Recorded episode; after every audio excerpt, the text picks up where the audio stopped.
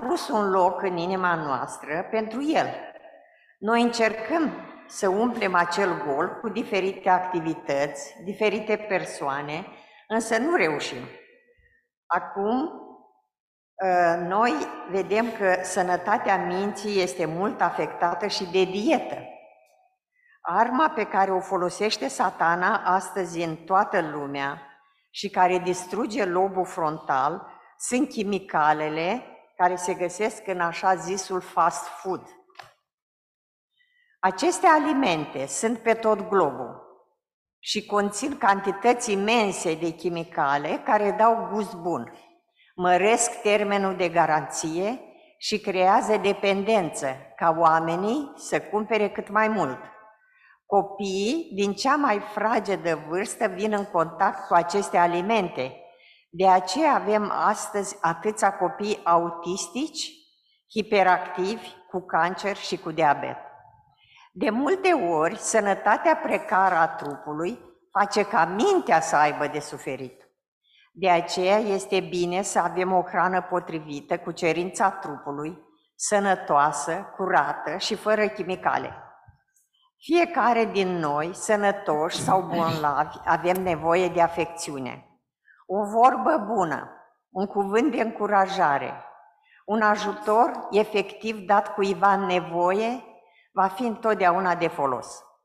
Am citit că o revistă germană a publicat rezultatul unor studii făcute de o companie de asigurări. Cercetătorii au descoperit că bărbații care își sărută soțiile în fiecare dimineață trăiesc cu 5 ani mai mult. Sunt implicați în mai puține accidente de circulație, își iau concediu medical cu 50% mai puțin și câștigă cu 20 până la 30% mai mulți bani. Ă, știm și despre terapia cu animale și știm câtă iubire dă un cățel sau o pisică într-o familie, sau mai ales la cei singuri. Doctorii au descoperit că îmbrățișând și sărutând, creierul produce hormonul endorfin, care dă minții și trupului o adevărată stare de bine, a, a, care se traduce printr-o sănătate mai bună. Sora mea s-a îmbolnăvit de ciroză hepatică la 31 de ani și deși nu putea să iasă din casă cu lunile sau nu avea energie să spele o batistă, ea zicea că, ține, că deține secretul fericirii. Cheia fericirii înseamnă să te uiți la alți oameni mai bonlavi decât tine, mai îndurerați, mai singuri, cu mai multe necazuri și să apreciezi din toată, din toată inima ceea ce Domnul ți-a dat, pentru că totul vine de la El.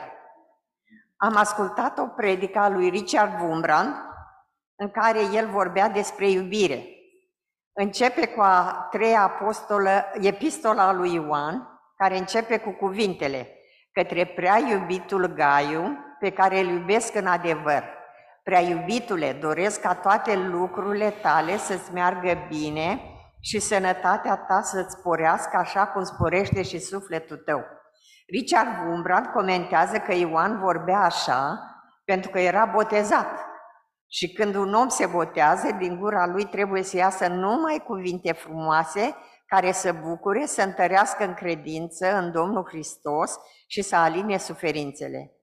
Voi încheia cu un verset pe care toată lumea îl știe, 1 Corinteni 13 cu 13. Acum, dar rămân acestea trei, credința, nădejdea și dragostea, dar cea mai mare dintre ele este dragostea. Domnul să ne dea înțelepciune și biruință ca să fim sarea pământului. Mulțumim, sora Elena, pentru frumoasele învățături, bunele informații pentru fiecare dintre noi, să le aplicăm în viața noastră. Și acum o cântare care să ne pregătească pentru mințile noastre, pentru mesajul lui Dumnezeu. Tot ce sunt, sunt prin harul său, trio Adriana, Liliana și Daniela Toader.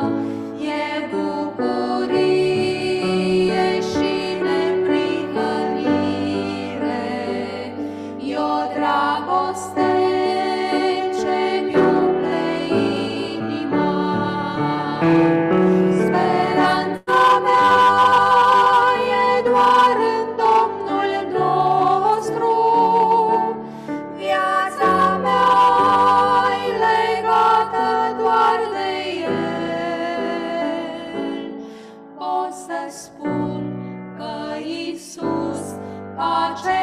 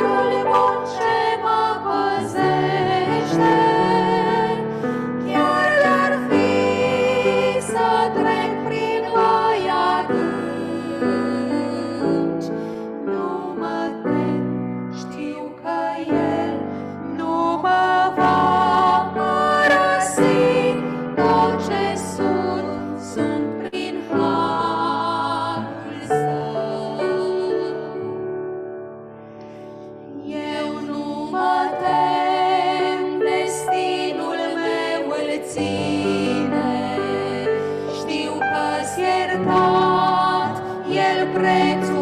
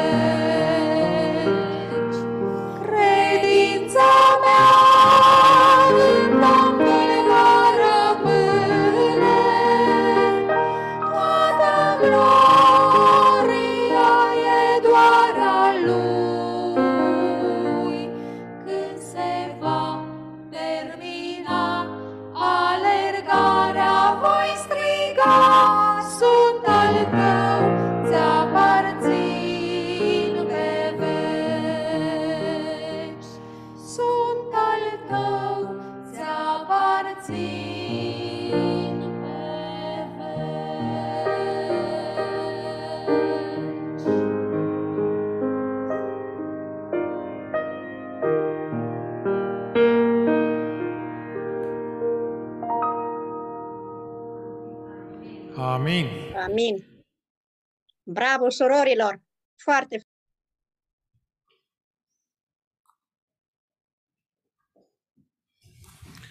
Mulțumim mult triul care ne-a încântat cu această melodie frumoasă, ducându-ne spre cerurile lui Dumnezeu, unde sunt melodii atât de frumoase pentru slava și onoarea al numelui lui Dumnezeu. Prezentarea de astăzi poartă titlul Lângă Domnul mereu.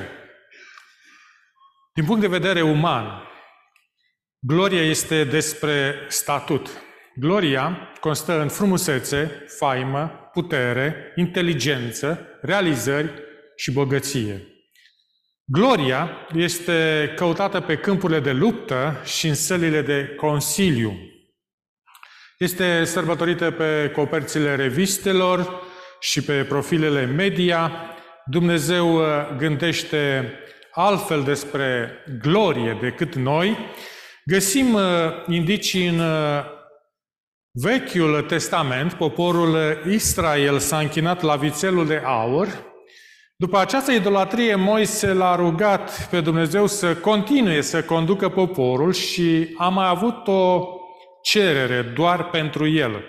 O găsim în Exodul capitolul 33, versetul 18, unde Moise a zis, arată slava ta. Moise a flămânzit după slava lui Dumnezeu și Dumnezeu este de acord să-i descopere. Să luăm uh, un moment pentru a reflecta. Ce te-ai așteptat să vadă Moise? La ce te gândești când auzi expresia slava lui Dumnezeu? Tunete și fulgere? Cu tremuri și valuri? Un spectacol cosmic de efecte speciale? Te-ai fi așteptat, ca și mine, la o scenă de mare putere, la o demonstrație de măreție, strălucire și forță, care ar copleși ființele umane. Acesta, acesta este modul în care este percepută gloria zeilor. Zeul și Tor aveau întotdeauna câteva trăznete la îndemână. Arată-mi slava ta. Dumnezeu este de acord să-și dezvăluie slava lui Moise și iată ce spune în Exodul capitolul 33, versetul 19. Voi face să treacă pe dinaintea ta toată frumusețea mea și voi chema numele Domnului înaintea ta. Eu mă îndur de cine vreau să mă îndur și am milă de cine vreau să am milă. Îndurare, milă. Aceasta este slava lui Dumnezeu. Nu brațul său drept puternic, deși acestea fac parte din Dumnezeu. Să citim Ioan, capitolul 1, versetul 14. Și cuvântul s-a făcut trup și a locuit printre noi plin de har și de adevăr și noi am primit slava Lui, o slavă întocmai ca slava singurului născut din Tatăl. Am privit slava Lui, nu gloria tronurilor și a coroanelor. Gloria Lui era că va lăsa toate acestea. Pentru cine? Pentru oameni păcătoși, ca tine și ca mine. Ioan 1 cu 18 spune, Nimeni n-a văzut vreodată pe Dumnezeu singurului Fiu care este în sânul Tatălui. Acela l-a făcut cunoscut. Nimeni n-a văzut pe Dumnezeu. Desigur că nu se vorbește despre vederea fizică, ci despre faptul că nimeni n-a experimentat realitatea lui Dumnezeu. Nimeni n-a înțeles caracterul și natura lui. Noi avem uh, idei despre Dumnezeu, dar propriile noastre proiecții sunt deformate. Chiar și părerea despre noi înșine este deformată. C.S. Lewis scrie în uh, The Screwtape Letters este important să te rogi lui Dumnezeu așa cum ești cu adevărat, nu doar așa cum crezi că ești în mintea ta, a te adresa lui Dumnezeu așa cum ești este cea mai periculoasă rugăciune dintre toate, este rugăciunea pe care diavolul încearcă să o descurajeze cel mai mult. Mântuitorul a venit să ne arate slava sa, care nu este ca slava omenească, Nu este genul de glorie de cel mai bogat sau cel mai puternic om al anului. Uh, gloria lui a fost uh, făcută mai vizibilă când a preluat zdrențele noastre. Elie Wiesel s-a născut în 1928 la Siget, a fost deportat în 1944 la Auschwitz cu întreaga familie. Avea 16 ani. Acolo și-a pierdut tatăl, mama și sora. El a supraviețuit Holocaustului și a spus că nu vrea să ne mulțumim cu răspunsuri ușoare pentru o suferință atât de teribilă, a văzut cu ochii lui fumul negru care se ridica spre cer, era fumul de la cuptoarele în care aveau să moară mama și sora lui. Wiesel scria, nu voi uita niciodată acea noapte, prima noapte în lagăr. Lagărul mi-a transformat viața într-o noapte lungă, de șapte ori blestemată și de șapte ori pecetluită.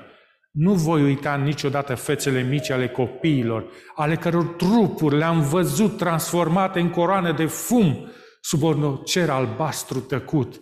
Nu voi uita niciodată acea tăcere nocturnă care m-a lipsit pentru totdeauna de dorința de a trăi. Nu voi uita niciodată acele momente care mi-au ucis Dumnezeul meu, mi-au ucis sufletul și mi-au transformat visele în praf. Nu voi uita niciodată aceste lucruri, chiar dacă sunt condamnat să trăiesc tot atâta timp cât Dumnezeu însuși. An mai târziu, Wiesel l-a cunoscut pe marele scriitor francez François Mauriac. Wiesel a deschis întâlnirea lor astfel. François era faimos, bătrân, de 70 de ani, bogat, în timp ce el era tânăr, 27 de ani, sărac, plin de îndoiel, era un apatrid, evreu solitar și necunoscut. François i-a vorbit cu admirație despre poporul evreu, i-a vorbit despre Isus, evreul din Nazaret, dar Wiesel a considerat că e un monolog pe o singură temă, Fiul omului și Fiul lui Dumnezeu, care, neputând să salveze pe Israel, a ajuns să salveze omenirea. Și a răspuns lui François în termeni duri. Domnule, voi vorbiți despre Hristos, creștinilor le place să vorbească despre El, patima lui Hristos, agonia Lui, moartea Lui. Ei bine, vreau să știți că acum 10 ani, nu departe de aici, cunosc copii evrei care au suferit mai mult decât Hristos pe cruce. Și nu vorbim despre ei. Poți înțelege asta, domnule? Nu vorbim despre ei. François i-a spus că greșește dacă nu vorbește despre ei. Wiesel a spus că a asistat la o spânzurătoare în Auschwitz. Trei prizonieri, doi adulți și un copil de 13 ani au fost spânzurați. Adulții au murit imediat, dar băiețelul, care nu cântărea mult, a plutit între moarte și viață mai bine de o jumătate de oră. Gardienii i-au obligat pe deținuți să se uite la spânzurătoare și redau cuvintele lui Wiesel. Mai mult de jumătate de oră am stat acolo, privind băiatul care murea, murea în agonie lentă sub ochii noștri și a trebuit să-l privim în față. Era încă în viață când am trecut prin fața lui. Limba încă era roșie. În spatele meu am auzit pe un bărbat întrebând, unde este Dumnezeu? Unde este El acum? Vizel spune că o voce din interiorul lui a răspuns, iată, El este, El este atârnat aici, pe spânzurătoare. Poate că Vizel n-a realizat. Dar acestea sunt un ecou al cuvintelor Mântuitorului din Matei, capitolul 25, versetul 40, care spune așa. Ori de câte ori ați făcut aceste lucruri, unuia din acești foarte neînsemnați frații mei, mie mi le-ați făcut.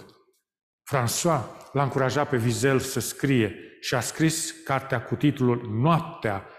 François l-aș ajutat să găsească un editor și a contribuit la, cu prefața scriind. Iar eu cred, care cred că Dumnezeu este iubire, ce răspuns aș putea să-i dau tânărului meu întrebător, ai cărui ochi întunecați încă mai țineau reflectarea acelei tristeți angelice care apăruse pe chipul copilului spânzurat? Ce i-am spus? Am vorbit eu despre celălalt israelit? Fratele lui care poate să, să-i fi semănat? Răstignitul la cărui cruce a cucerit lumea, am afirmat oare că piatra de potignire a credinței lui a fost piatra de temelia mea? Conformitatea dintre cruce și suferința oamenilor era cheia acelui mister pe care el nu-l pătrusese și în care credința copilăriei lui pierise. Nu știm ce valoare are o singură picătură de sânge, o singură lacrimă. Totul este har. Dacă eternul este eternul, ultimul cuvânt pentru noi îi aparține lui. Asta ar fi trebuit să-i spun acelui tânăr evreu, dar nu puteam decât să-l îmbrățișez plângând. Unde este Dumnezeu? Unde este El în mijlocul zdrențuirii și suferinței umane? Unde este El în durerea ta și a mea? Unde este Dumnezeu când vine cancerul? Când dragostea devine trădare? Când bucuria este sugrumată de vinovăție? Unde este El? El este aici. Chiar El este atârnat pe această spânzurătoare. Aceasta este afirmația centrală a Noului Testament. Însă nu ideea despre Dumnezeu că a murit, așa cum spunea Nietzsche, ci Dumnezeu însuși. Te minunezi de poveștile de suferință din lagăr, dar tu o ai pe a ta. Este mică prin comparație, dar este mare pentru tine. Este o poveste despre un bărbat care a trecut prin multe necazuri și spunea prietenului său toate nenorocirile lui și a pierdut slujba, ă, casa, banii, logodnica. Prietenul său ar fi spus, ar fi putut spus, ar fi putut fi mai rău. Bărbatul a țipat, cum ar putea fi mai rău? Prietenul a răspuns, mi s-ar fi putut întâmpla mie. Îl proclamăm pe Hristos. Răstignit, a spus Pavel. Ar fi putut fi mai rău, mi s-ar fi putut întâmpla mie. Să fie așa, a spus Dumnezeu. Lasă să mi se întâmple mie. Și s-a întâmplat. Toată nenorocirea și mizeria condiției umane i s-au întâmplat lui. El s-a făcut trup și a locuit printre noi. N-am uh, fost contemporan cu el, dar am văzut slava lui. Unde? În Sfânta Scriptură. Acolo găsim, în Luca 2 cu 12, un pruc, un prunc înfășat în scutece și culcat într-o iesle. Ieslea a devenit chiar semnătura prezenței Mântuitorului. În Scriptură îl vedem pe băiețelul Mariei crescând pentru a împlini profeția dată mamei sale despre nașterea lui. O sabie îți va străpunge sufletul. Îl vedem pe cel atotputernic, obosit, pe Creatorul bucuriei plângând. Îl vedem sărac, el spunea în Luca 9 cu 28, Vulpile au vizuin și păsele celor au cuiburi, dar fiul omului n-are unde își odihni capul. Îl vedem pe Domnul oștirilor scuipat, bătut, însângerat. Îl vedem pe cel care este iubire, cum este trădat, este abandonat de cei mai apropiați ai lui. Îl vedem pe dreptul judecător, cum este judecat, supunându-se celor mai mari acte de nedreptate din istorie. Fără să protesteze, îl vedem pe cruce. Suferința și păcatul acestei luni duc numai la cruce. În timp ce se pregătește, se pregătească, se pregătește să meargă la cruce, Mântuitorul se roagă, Tată, a sosit ceasul, proslăvește pe Fiul Tău, ca și Fiul Tău să te proslăvească pe Tine. Și acum, Tată, proslăvește-mă la Tine însuți, cu slava pe care o aveam la Tine înainte de a fi lumea. Ioan 17. I-am văzut gloria, spune Ioan, capitolul 1, versetul 14. Și noi am privit slava Lui, o slavă întocmai ca slava singurului născut din Tatăl. Tocmai aceasta credeau oamenii, că Iisus nu avea, că nu avea glorie. Era născut într-o iesle, crescut în obscuritate, instruit ca tâlhar, ca tâmplar și ucis ca un tâlhar. Este un mod ciudat de a salva lumea. Martin Luther a scris, adevărata cunoașterea lui Dumnezeu nu va duce la o teologie a gloriei, ci la o teologie a crucii. Lăsați în voia noastră, noi ne-am gândit la Dumnezeu în termen de putere, dominație, control, l-am face după chipul nostru. Ne-am gândit la El așa cum ne-am dorit noi să fim dacă am fi Dumnezeu. Dar nu acesta este Dumnezeul care se descopere în Hristos. Îl vedem mai clar în lumina crucii Crucea este nebunia lui Dumnezeu care este mai înțeleaptă decât înțelepciunea omenească. Este slăbiciunea lui Dumnezeu care este mai puternică decât puterea omenească. Prin cruce Dumnezeu își descoperă smerenia și slujirea. Cel mai glorios aspect este că El a luat natura noastră. Dumnezeu a devenit ca noi, a devenit unul dintre noi și noi am văzut slava Lui. Am văzut slava Lui când Domnul Hristos s-a supus de bunăvoie mamei și tatălui său în toate lucrurile. I-am văzut gloria când Creatorul a folosit ciocan și cuie pentru a modela scaune și bănci. I-am văzut slava când Domnul roștirilor s-a încins cu un prosop, a luat un lighean și a spălat picioarele urmaș, urmașilor săi. Am văzut slava lui când autorul vieții a murit pe cruce. Ellen White spune în cartea Hristos în lumii, asupra Domnului Hristos ca înlocuitor al nostru, a fost așezat în elegirea noastră. El a fost așezat în rândul celor fără de lege ca să ne poată răscumpăra de sub condamnarea legii. Elie Wiesel spunea că a văzut copii care au suferit mai mult decât Hristos, așa să fie? Iată ce spune Ellen White. Sub povara teribilă a vinovăției ce apăsa asupra sa, Mântuitorul nu putea vedea fața dătătoare de pace a Tatălui. Aceasta a străpuns inima sa cu o întristare ce nu va putea niciodată să fie înțeleasă de către un om. Atât de mare a fost chinul acesta încât durerea fizică de-abia mai era simțită.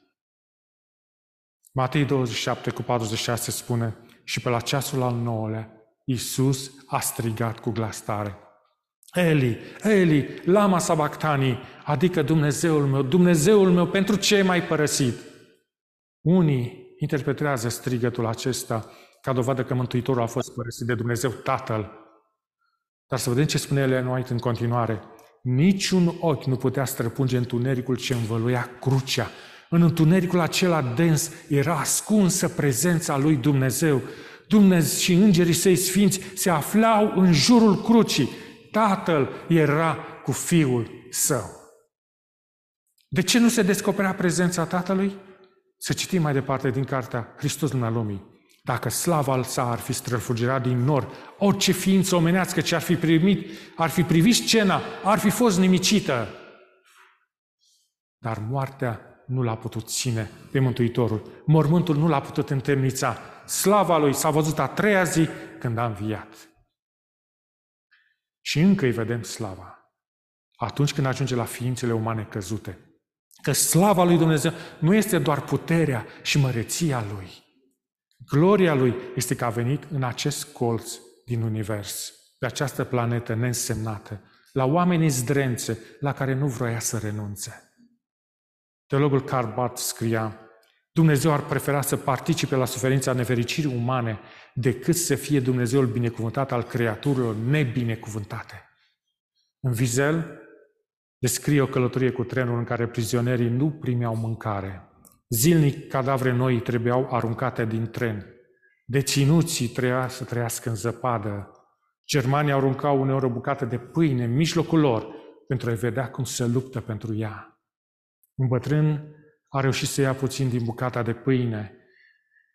În timp ce s-a dus să mănânce, a fost bătut sălbatic de un tânăr din spatele lui. Bătrânul a exclamat, Meir, băiatul meu, nu mă recunoști, sunt tatăl tău, mă rănești, îți omor tatăl.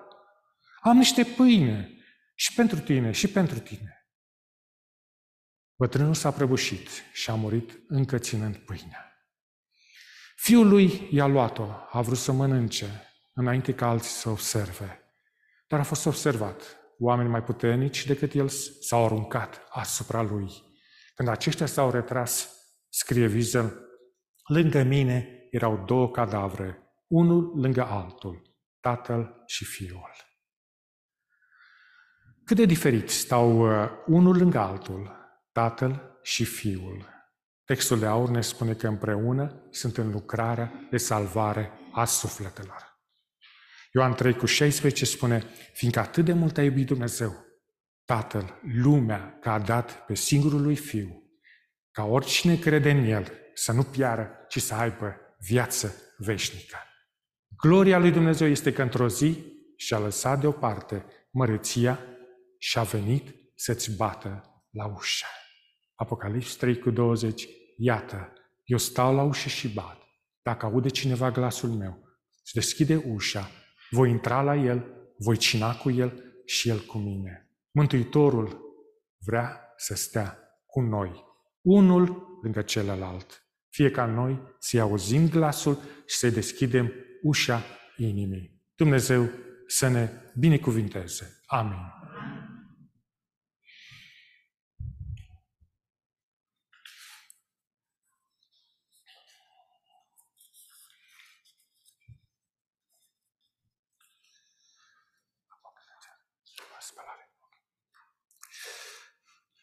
Acum urmează actul umilinței. Uh, bărbații o să facem aici în hol, în stânga este familiștii și în partea dreaptă surorile. Sora Doina vă va direcționa pe fiecare unde doriți să mergeți să facem spălarea picioare, după care ne reîntoarcem ca să servim simbolurile sfinte. Mulțumesc!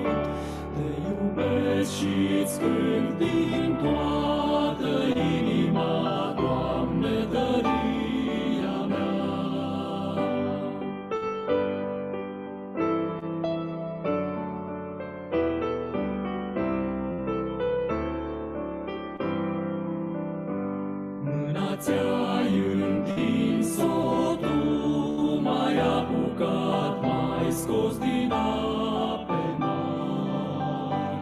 Și cu glasul tău din ceruri ai tunat și s-au ascuns.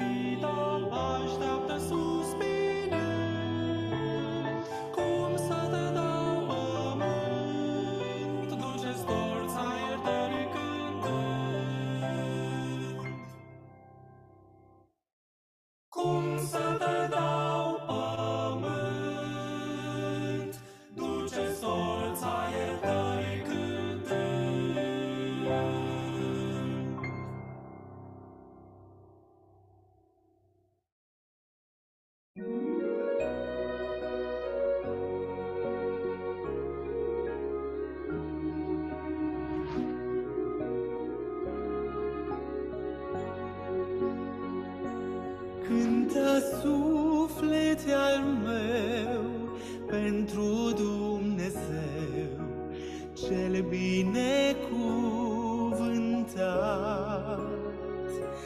A lui nu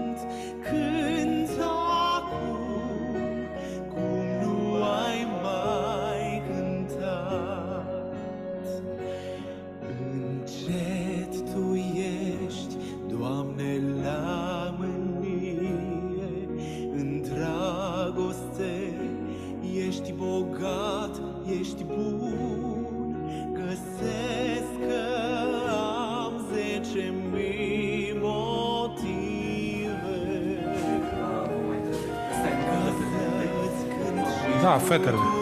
Câte fetele? Oprește, oprește.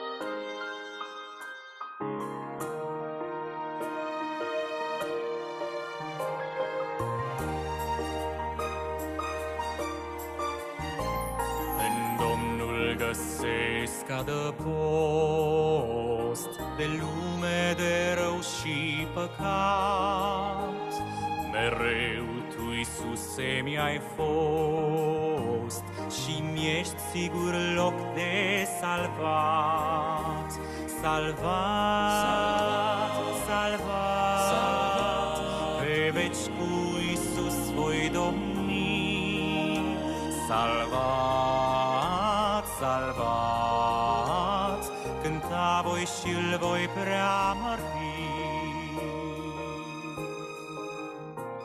De spaimele nopții nu știu De zboară săgeți, nu mă tem scut și-am să fiu Salvat de orice plăci și blestem